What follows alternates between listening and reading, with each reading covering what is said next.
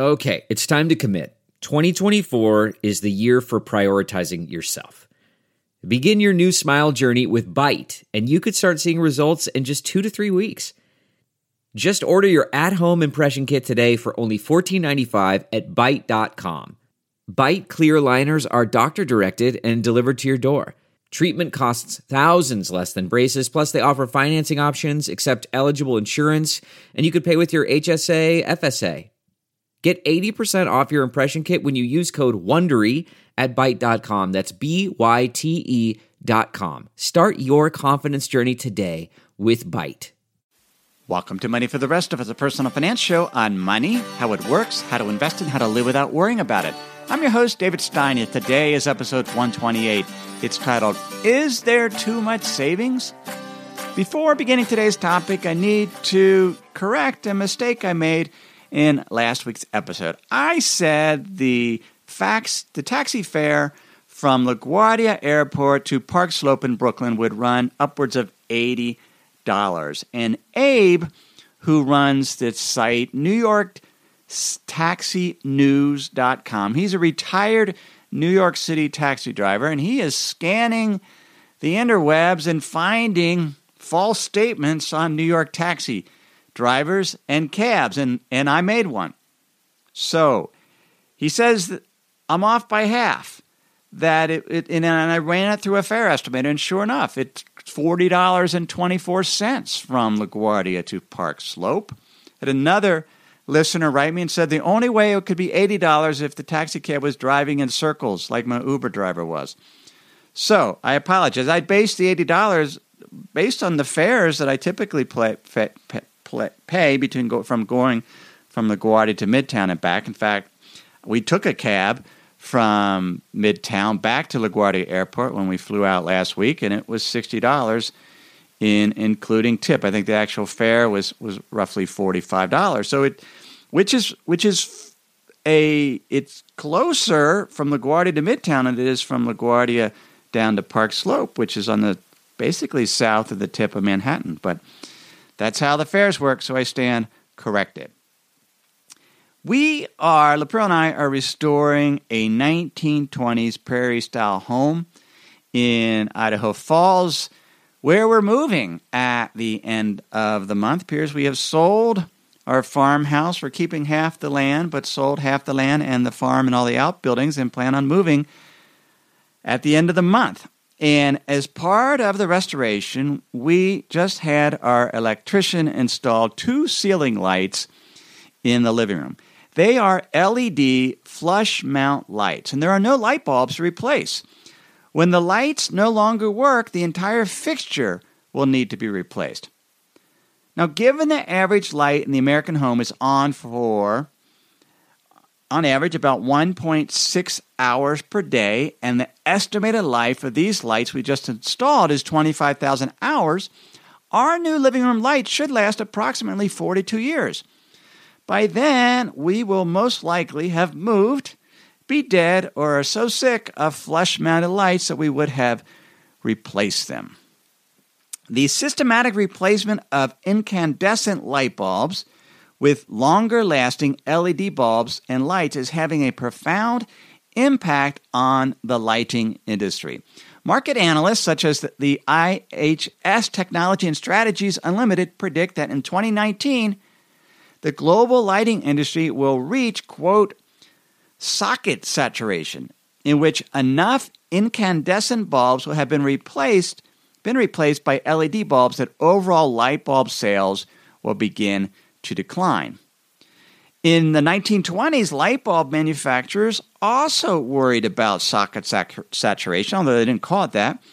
But as light bulb technolo- technological advances led to longer-lasting bulbs, with many incandescent bulbs lasting fifteen hundred to two thousand hours. And the thought would be, as the life kept being extended, homes, households would buy less, need to buy less and less bulbs. Now, fifteen hundred to two thousand hours, that compares to an average life for an incandescent bulb about twelve hundred hours, which is only about a tenth of what you can get for L E Ds, twenty-five thousand hours or more for L E D bulbs. So how is it today's incandescent bulbs are inferior in terms of lifespan compared to ninety years ago? There's a term, I'm sure you've heard of it, planned obsolescence. It's designing something to fail, so it needs to be replaced.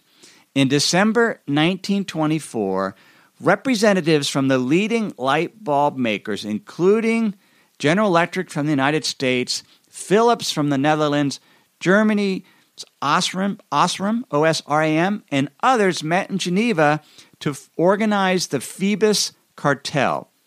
Not only did the members divide the world into exclusive regions with production quotas, but they also agreed to reduce the average lifespan for standard incandescent bulbs to one thousand hours. Researcher Markus Krajewski reports that German bulb manufacturer Osram saw light bulb sales plummet fifty-five percent from sixty-three million bulbs in the financial year nineteen twenty-two to twenty-three to twenty-eight million bulbs the following year. This volatility in sales was driving these manufacturers bonkers because it was hard to plan for production. So thanks to the cartel and planned obsolescence, Phoebus members' annual light bulb sales stabilized and then grew from three hundred thirty-five point seven million in fiscal year nineteen twenty-seven twenty-eight to four hundred twenty point eight million four years later. Meanwhile, the average light bulb life dropped by a third from eighteen hundred hours to one thousand two hundred five hours between nineteen twenty-six and nineteen thirty-three. In addition, profit margins increased as light bulb prices held steady, as manufacturing costs fell, and the average light bulb life declined. This is all dated from Markus Krajewski. Today, light bulb manufacturers can no longer depend on a cartel to protect their profits. Increased competition and pending socket saturation have hurt profitability. Although recently, L E D bulb manufacturers have stabilized their margin due to productivity improvements and cost innovation like less phosphorus usage, which is a key component to L E D lights. But meanwhile, L E D bulb prices are plummeting. According to L E D Inside, the average price for a sixty-watt equivalent L E D light bulb was up twelve dollars and seventy cents in September twenty sixteen. Three years ago, that same bulb cost over twenty dollars, and five years ago, over forty dollars. Now, while L E D light bulbs are an extreme example of extending the life of products, subverting planned obs- obsolescence, if you, if you can extend the life, then things don't fail as, as much, and so th- this planned obsolescence gets subverted. We see this trend in other areas. For example, automobiles are lasting longer, and consumers are keeping them longer. The average age of a passenger car on U S roads was eight point four years in nineteen ninety-five. It was ten years in two thousand four and eleven point four years in twenty fourteen, according to the Bureau, Bureau of Transportation Statistics. Consumers are also holding on to their computers, tablets, and smartphones longer. The average age of desktop computers worldwide was four and a half years in two thousand six. In twenty fifteen, it was five point six years, according to the website Statista. Consumer Intelligence Research Partners found the number of iPhones that were more than two years old jumped to forty-nine percent of all iPhones in March twenty sixteen from thirty-four percent in June twenty thirteen.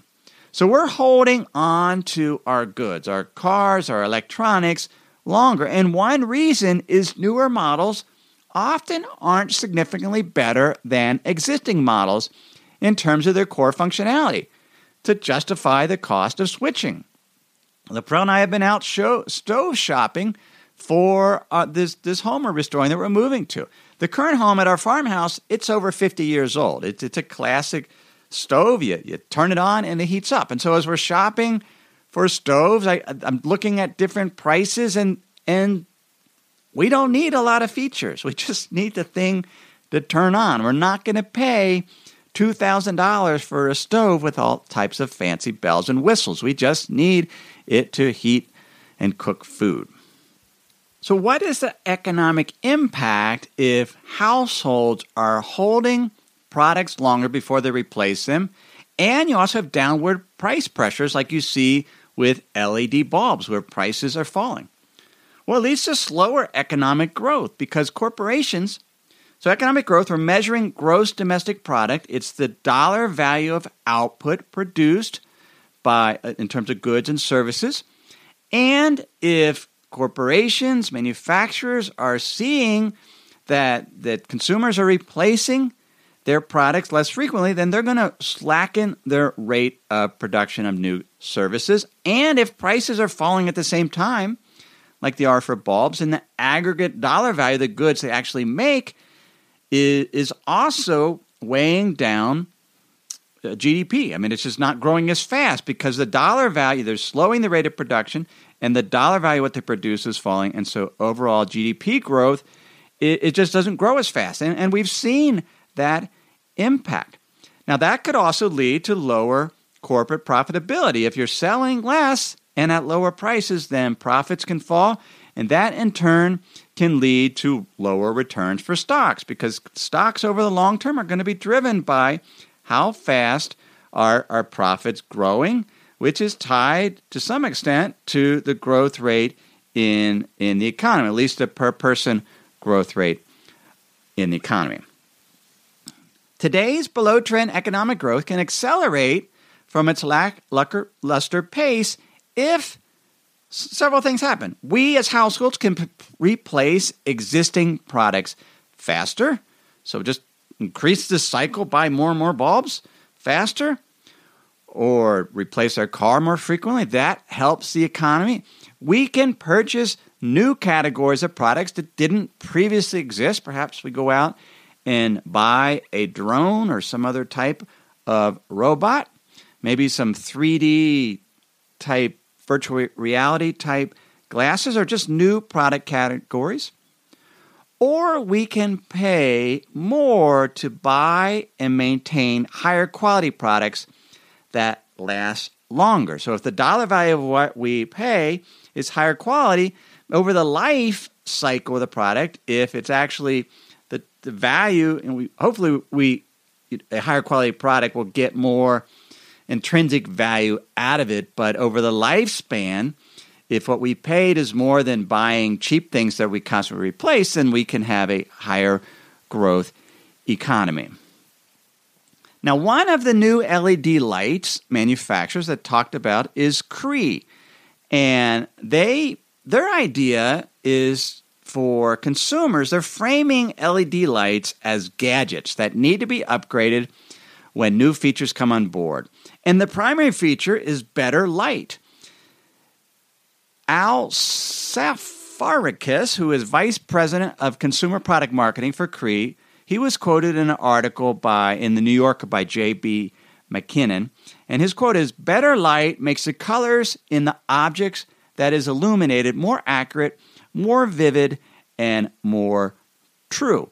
So Cree offers sort of better lights. Better. So they're a little more expensive, but they're saying the light is better. They also have app-driven lights that can be scheduled remotely. They can be remotely dimmed, brightened, turned on, and off. Now, in, in the case of Cree, it's actually working. I'm going to replace some L E D bulbs. Our electrician, we also installed a light in the study off the living room, and there's an actual bulb. And our electrician put a bulb in, and, and you can only describe the, the, the light in the way that J B. McKinnon, the, the New Yorker author, described cheap L E D bulbs. He says that cast the kind of light that gives a zombie pallor to human skin. It's a, a bluish, ugly light in our study. I'm going to go out and buy a Cree bulb and, and see if I indeed can get better, more realistic light, and that, in turn, will help the economy. Let me pause here to share some words from this week's sponsors. If you've been using Mint to manage your finances, you know they shut down several months ago. Well, let me tell you about the budgeting solution, the financial tracking solution I've been using for the past number of months. It's Monarch Money. Monarch Money is the top-rated all-in-one personal finance app. It gives you a comprehensive view of all your accounts, investments, transactions, and more. You can create custom budgets like I've done. You can set goals, collaborate with your partner. And now you can get an extended thirty-day free trial when you go to monarch money dot com slash David. What I like about Monarch is the ability to customize what I want to see. I have custom budget categories, and then I can go on to the dashboard and see where I'm above trend on some of my spending. I especially like that Monarch will never sell your data to third parties or show you ads. After trying Monarch myself, I understand why it's the top-rated personal finance app.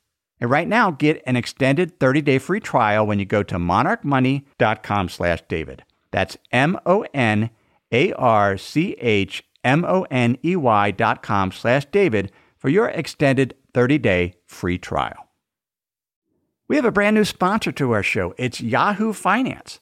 Yahoo's been around for decades. My first email outside of work was a Yahoo email address. But the financial side I've used on occasion, primarily to get data for dividend histories for particular funds or E T Fs. But I was pleasantly surprised to get back on Yahoo Finance to see how it's evolved over the years. Now it's really a financial dashboard where you can get an understanding of what's going on with the markets. There are relevant articles from Bloomberg, Reuters, the Associated Press, and the Yahoo Finance team. You can look at the economic events calendar and see which data series are being released that day and what the consensus is. You can see the pulse of the markets at any time by going to Yahoo Finance. In addition, you could see all of your investments and retirement accounts in one place. With Yahoo Finance, you get a consolidated view of multiple accounts. Yahoo Finance serves as a financial hub for your retirement accounts, but also comprehensive financial news and analysis. You need to check out Yahoo Finance, particularly if you haven't been there in a while. Check it out at yahoo finance dot com. That's yahoo finance dot com. Spending less and holding things longer, as I mentioned, leads to lower or slower economic growth, but it also can increase savings. If if we're spending less money, then we're saving more, and that can have an impact on interest rates and bonds. There was an article that I'll link to in the show notes by The Economist, and it was on the persistently low interest rates. And we talked about low interest rates, negative interest rates, back in episode one twenty-two, why negative interest rates are dangerous. Well, this, this article in The Economist was just looking at various reasons, one being it's central bank-driven, that low policy rates and large-scale asset purchases through Quantitative, quantitative easing are driving down longer-term rates. And in addition, we have new capital regulations that require banks and insurance companies to keep more of their assets in safe, liquid investments, including government bonds. And so that is pushing downward pressure on rates. And there is some truth to that, and we talked about that in episode one twenty-two. But there's another reason mentioned in that Economist article, and I've mentioned in earlier episodes of the show, is that central banks are responding to underlying forces, that the real interest rate, so the interest rates after backing out inflation expectations, is decided by a balance of supply and demand for the pool of global savings. You have those, those that are saving, and then you have those that use the savings in terms of borrowing for debt. And there is an equilibrium real rate of interest where th- that balances out. And so if the supply of global savings is going up, then that can put downward pressure on interest rates. And we've seen that. This is what Alan Greenspan called a conundrum. In two thousand four, the Federal Reserve began raising short-term rates as the housing bubble was raging. But long-term rates fell. And and typically you would expect, you know, with if, if the economy is going along very, very strongly, that long-term rates would increase because of all the borrowing associated with with, with building of houses. And but we what we found is that rates fell, and it wasn't because expectations for inflation were falling. They stayed about the same. It's the real rate that fell. The real rate On the and the way we can look at real rates is look at what is the yield on Treasury inflation protection securities. That's a proxy for real rates because TIPS are essentially their principal is adjusted by inflation, and so they they are bonds, they're inflation protected bonds. And so that whatever yield is on those bonds, that's a good proxy for the real rate of interest. And it was it was over two percent in in sort of the two thousand four period. And then it fell by two thousand seven. It was around one percent. So you had declining real rates of interest. And real rates have been declining since the nineteen nineties. Greenspan called it a conundrum. Later, Ben Bernanke said it was a savings glut. There is a paper, an academic paper, that's called Low for Long, Causes and Consequences of Persistently Low Interest Rates. It's it's called it's, it's the Geneva Report is what it is, and it's put together by the International Center for Monetary and Banking Studies and the Center for Economic Policy Research. I mean, it was a fascinating description of why rates are low, and it, the focus is on this this savings glut, that we're saving too much. You can get you can find that paper, a link to that paper, at money for the rest of us dot net and the show notes for episode one twenty-eight. While you're there, if you're not a member of my free insider's guide, and you would have already had those those links if you are a member in that weekly email I sent out right after the podcast re- release, I sent out an email with a summary article and all the show notes, as well as valuable content from earlier episodes. You can always sign up for that at money for the rest of us dot net.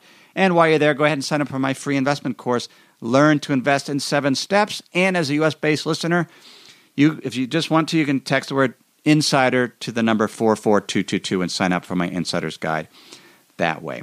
So this paper by the, the Center for Economic and Policy Research said that, talked about how the declines in real yield, particularly for longer-term rates, began in the late nineteen nineties, and it wasn't due to declining inflation expectation.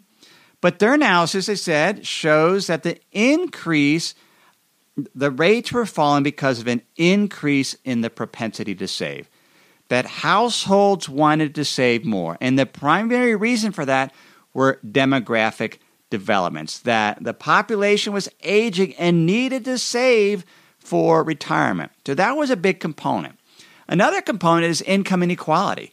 As income inequality has increased, the rich have gotten more savings, and the rich are, are more likely to save.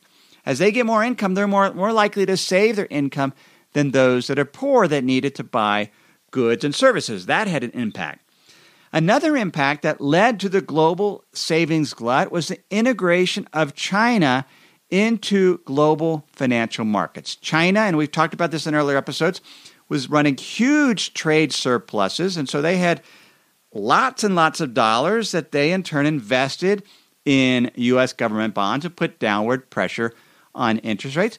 Plus, you had billions of people in China where household savings is forty percent. And and because the household savings is so, and as they get integrated into the global financial market, that, that's a huge inflow of households that want to save, save, save, puts downward pressure on interest rate rates.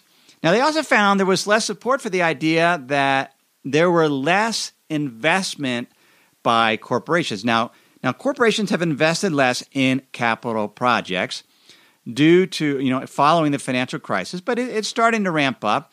But they show over the long term, as they go back to the nineteen nineties and see this downward decline in real interest rates, that it's not due necessarily to a lack of investment. It's due to more and more savings. Now, one of the investments that we're seeing is what's called essentially a, a leveraged recapitalization, where companies are borrowing money, and debt balances, according to the I M F, just hit The, the, their their ultimate high. In other words, they, they're at all times high in terms of global debt balances. I'll link to that article. I don't remember the, the exact number, but it just it came out in the last week or so. I'll link to that in the show notes. But one use of that debt is actually, in the end, increases savings, because the companies leverage up, they borrow money, and then they do a huge special dividend to the shareholders and, and pay off the, the shareholders. They get a special dividend. So the company's more levered, the, the shareholders get a special dividend. Now they have more savings that they, again, have to invest. Now, this downward pressure on interest rates, this is a long-term trend, that drop in the real rates. And one of the risks is it forces savers to reach for yield. And, and potentially that can spark speculative asset booms and busts. And we've seen that. We've talked about that on, on the show. And particularly the concern is when rates do rise again, how will that impact other risk assets, as the their valuation is dependent on, to the extent investments are future cash flows brought in, future expected cash flows brought into the present as rates go up, the value of those cash flows decline as quoted in today's dollars, and so that can put some downward pressure on risk assets. So the timing of when rates might eventually rise, it's uncertain, but it's it's a concern, and and it's it's one of my biggest concerns as an investor, and it's something we've talked about both on the show as well as on the Money for the Rest of Us Hub. The particular paper that I'm referencing talked about what, what can change that we'll see sort of reverse it, so maybe we don't have as much of a savings glut. And one thing is that the high savings of mid of the middle age, as they move into retirement, the baby boom generations, they will begin to dissave because they need that savings to live on. So that potentially could draw down. The fact that China is trying to move to more domestic demand and have less of an export-oriented investment-focused growth, but more domestic growth driven by households, that will lead to, to lower trade surpluses and less savings that that that essentially the Central Bank of, of China has to invest in treasury bonds in the U S. But it also means households in China will eventually be saving less. And, and their savings rates have dropped because they're spending more. So that also will reduce the savings glut. But these are long-term trends. It's something, and we just have to understand the underlying forces. And one of the things that we can monitor is Treasury inflation protection securities. We can look at what are the real yields. Are real yields going up? One of the conversations we had on the Money for the Rest of Us Hub is when is a great time to invest in TIPS if you want to protect against inflation. And one of the best times is when real rates are high. And one of the, the studies I do for the monthly investment conditions report on the Hub is I show what is the real yield for five-year, seven-year, and ten-year TIPS. And right now, the real yield on the ten-year Treasury inflation protection security is zero point one percent. Seven-year is negative zero point one, and the five-year real yield is negative zero point two. So that you're not getting paid because you're trying to, with, with a TIP or a Treasury inflation protection security, you're trying to hedge against trying to protect that real yield. And if real yields are so low, there's not a whole lot of protection that you're doing. You're not just you're just essentially not getting any type of yield at all. I remember in the fall of two thousand eight was the last great time that I found to buy TIPS. There was a short period, just a matter of a few weeks, where real yields jumped to over three percent. And I bought TIPS and, and my family members bought TIPS, and we were able to benefit from that. And so we want to monitor the real yield. We also want to monitor what's known as the break-even inflation rate. We're looking at the nominal yield, say the nominal yield on the ten-year Treasury, and then we're backing out the real yield on the TIP, and that is what's known as the break-even inflation rate. So, for example, right now, for the ten-year, the break-even inflation is one point six percent. What that means is if inflation over the next ten years comes in above one point six percent, then you're, you would have done well holding a TIP because you would have protected your inflation. But it's also a way to monitor inflation expectations, which remain very low, less than two percent over the next ten years, and real rates remain low. So we want to monitor. As those things start to change, then potentially the risk to stocks and other risk assets uh, can increase. It depends on how fast it's happening, though. And so that it gets back to why we monitor investment conditions, why we want to see what's going on to see if risks are accelerating. But for now, we continue to have a global savings glut. These long-term trends are in place. We still have central banks being very accommodative. They're keeping their short-term policy rates very, very low. Perhaps the Federal Reserve will raise rates in December, but they've been the last time they raised rates was a year ago. So it's something we're going to monitor. And but that is why there's so much savings. It's demographic driven. It's the impact of China coming on board. And when these things eventually unwind, then per, perhaps at that point we'll see interest rates go up. And then we start getting some yield again. That would be nice to get some yield on our savings. As I mentioned, you can get show notes for this episode at money for the rest of us dot net. If you want to explore the Money for the Rest of Us Hub, look at the monthly investment conditions report, the audio commentary. If you want to get some help in terms of model portfolios or asset allocation, you can get that and learn more about that at money for the rest of us hub dot com. Everything I've shared with you in this episode has been for general education only. I've not considered your specific risk profile. I've not provided investment advice. Simply general education on money, investing in the economy. Have a great week.